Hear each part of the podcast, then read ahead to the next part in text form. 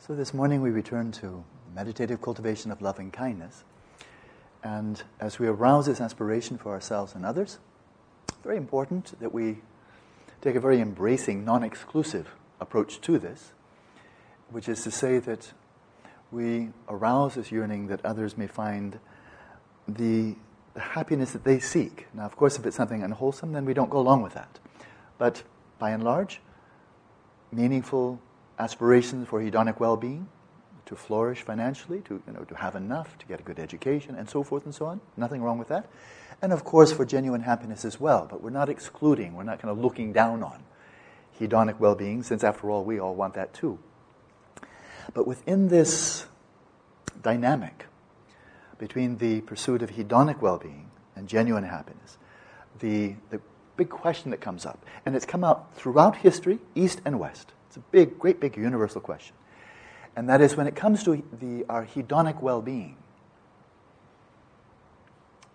such things as, of course, food, clothing, shelter, and medical care. How much is enough? How much is enough? Right? A theme that runs throughout spiritual traditions around the world is that the pursuit of hedonic well being is in the service of the pursuit of genuine happiness. Call it liberation, call it salvation, call it enlightenment, awakening, call it the Tao, call it God, call it what you will, but that one is in the service of the other. Not that one's bad, the other's good. People who get into that syndrome are a little bit, I think, a bit confused, a bit too elitist. But one in the service of the other. But then how much? How much? So we can take one, let's say, well, one possibility is there's never enough when it comes to hedonic well being, it's just never enough. You're only one billionaire, but what about having two billion? You only have 10 billion, what about 20 billion? You only have one wife? What's wrong with a harem? you, know, you only have one husband, you know, let's be equal here. And, and around, you know, how, how many houses, how many cars, and so forth and so on. And so there are lives, I think some people are exemplifying this ideal that it's never enough even to the dying day, still striving for more. And to my mind, that really strikes me as like bad religion. And I'm going to define bad religion. Okay? And bad religion has lost touch with any experientially based ethics. It's really circling around blind faith and empty ritual. How about that? Does that do? For bad religion. I'm going to be really judgmental here. But is there such a thing as bad religion? Well, I kind of, kind of think we probably agree on that. There are instances of people really practicing bad religion. And I think we'll find that their sense of ethics is gotten unhinged from reality, from what's actually going on in this world. Their faith is blind, and the rituals they engage in are empty. I mean, that, that would be kind of the 100%, that's bad religion, no good part of that at all, right? But how about a life that is absolutely committed to just more money, more sensual pleasure, more and more and more, it's completely unhinged from ethics. You're going through all these rituals of look at this house, this, look at this. What was that one I heard about? A billion dollar house in Mumbai, 18 stories for one family. And there were multiple swimming pools on different floors so you wouldn't have to take the elevator. I mean, I, ha- I hate it to have to take an elevator to my swimming pool. I want it where I am now I mean, after all, give me a break here. Elevators are boring. And so I kind of understand that. A billion dollar home for one family, and it's, surra- and it's kind of surrounded by a slum area to make you feel really rich. Because look at them. They don't even have one swimming pool. And look at mine. So that's an empty ritual because where's the happiness? It's an empty ritual. It's absolutely empty ritual, right? And then the belief this is going to be satisfying. This is going to make me happy. This is going to, this is going to do it. But boy, if, that, if there's ever an instance of blind faith, that was a swell one. I mean, how many wealthy people do we need to find who are on antidepressants, they're taking drugs, they're alcoholics, they're depressed, they're mean, and so forth and so on? How many do we need to show, hey, this is not an empirically based view? To think if you just get really, really rich, you're going to be really, really happy. You know, the evidence is in. So there we go. So there's one extreme. Eh, but then we can ask for ourselves and for others, now in a very gentle and loving way, how much is enough? And so when we attend to others in their various phases of life, there's something very gentle, very sweet about this. And in phases of life, for example, for a whole country or a community or an individual, if they haven't gotten there where they feel some security, some financial comfort, freedom from anxiety, and they're just focusing single pointedly on getting to that level, you know, of some security where they can feel, ah, now I can be, begin to relax, and they have really no time for anything else. I think the most loving thing is, may you succeed. Not may you stop doing that and start meditating, but may you succeed so you can get there and you can start breathing again. You're not panting any longer. That would be very loving. Right? May you have enough. May you soon have enough so that you can start raising other questions now that you have enough. That perhaps other questions will come to mind, especially if there's my good philosopher king education that is insisting that everyone be exposed to the idea there is such a thing as genuine happiness. It may not be relevant now, but sooner or later, consider this option when you've got enough. When you've got enough, right? Now what? When you hit that fork in the road where you have enough, do you now just want more of the same? You want to start going in the direction of bad religion? And bear in mind that people who go bad religion who happen to be Buddhist, happen to be Christian, happen to be atheist, yeah, whatever. They give lip service to it all. But what they're really on is, you know, that. But when you hit that fork in the road where you say, good, now I have enough. And now let's get on with it, with the whole living, living a more meaningful way of life, a more satisfying way of life. And of course, that's going to entail something that is inwardly transformative that money simply cannot buy. A really good example of that is somebody comes to you and says, I want to have a lucid dream. How much? I'm a billionaire, so just tell me how much. I can afford it. I, but I want to have a lucid dream every week. So, how much? Eh, and more than you can, more than you can afford. Because this entails some inner transformation. If you're not willing to pay that, you can't get in the door. No admission. So sorry. Let's look on the other side. In the Tibetan Buddhist tradition, no, the Buddhist tradition as a whole, there's a theme, and it's spe- specifically monastic, but the implications are for the whole, everyone following this path. And the Tibetan is Ngengun Sangye Chok Shepa, be satisfied with that which is merely adequate. Find what is adequate, find what meets your needs. Then you might want to double check do I really need that? Yes? Why are you laughing? Doesn't everybody have a really smartphone?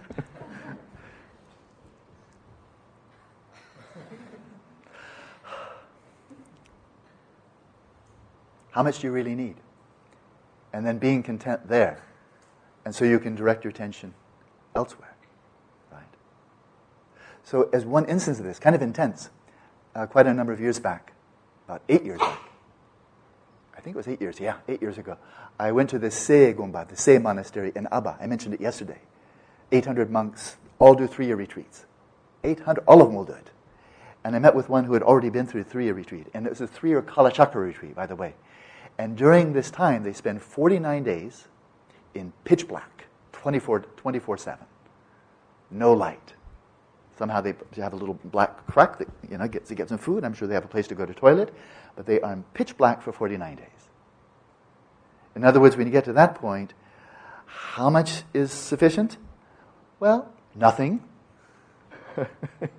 really, how much hedonic pleasure can you get in the pitch dark? I mean, you have only your own internal cinema. But man, that can drive you crazy, right? It's called rumination theater. And so this monk I spoke with, he was just lovely, really lovely monk. And he said, having done this himself and seen quite a number of other monks, it was just monks in that monastery, he said, you get into that one, and it either makes you go crazy or get saner. One of the two happens. Easy crazier or much saner. Really work through a lot of neuroses, he said. Quite interesting. Right? So, so, that's it. That's it. So here we are, not in a sensory deprivation tank or pitch black for 49 days, but I would imagine some people could really start going a little bit wonky, even in an environment like this. Like, are you kidding me? No internet? I, are you kidding me? Uh, I'm looking for some place to plug in, you know, might be difficult to handle. So some people might find this very, very difficult, not only difficult, but debilitating. And others may find it, I think many of you have, found it very helpful. But there it is. So let's jumping into the, into the practice with no further ado.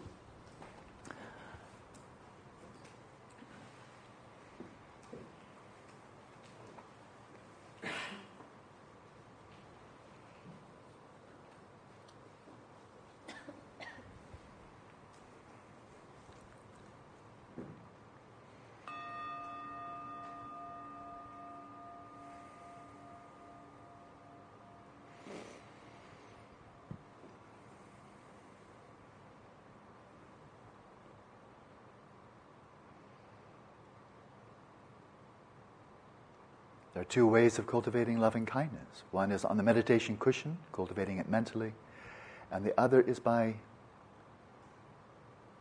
conducting oneself in a loving way, behaving lovingly, enacting loving service in the world. So, as we begin this session, let's begin it with an act of loving kindness towards ourselves as we gently affectionately settle the body, speech, and mind in the natural state.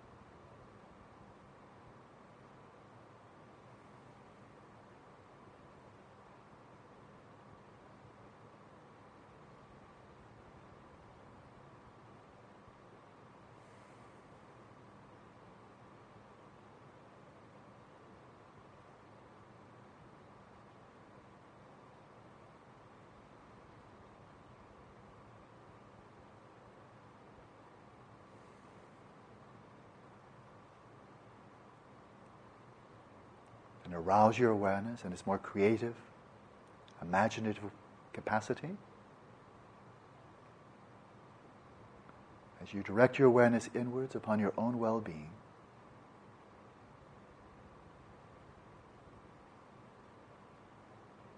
envisioning your own flourishing, hedonically as well as eudaimonically or in terms of genuine happiness.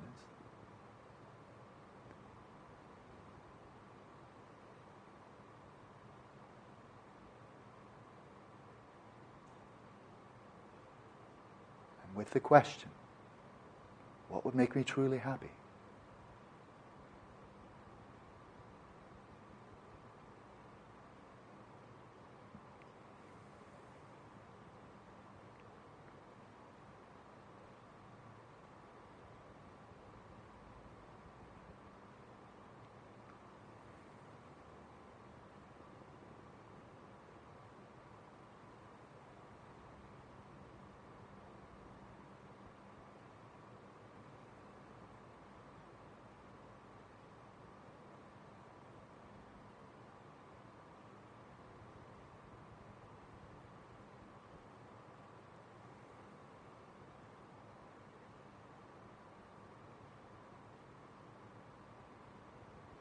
And consider the hypothesis that you're yearning for happiness, you're yearning to be free of suffering, stems from the deepest dimension of your own being, one of pristine awareness.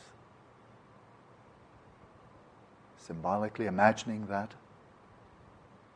mode of awareness as an orb of light at your heart with each out breath, imagine rays of light flowing out and filling your whole being with each out breath, as you rouse the aspiration, may I be truly well and happy, hedonically well and genuinely happy.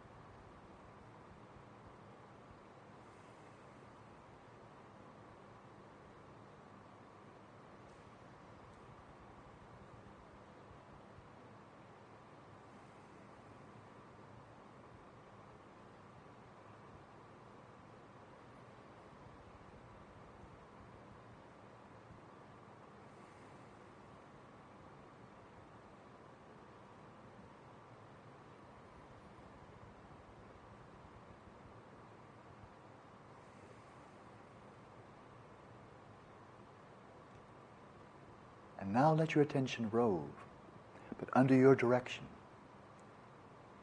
as if you were inviting guests to dinner to offer them a wonderful meal.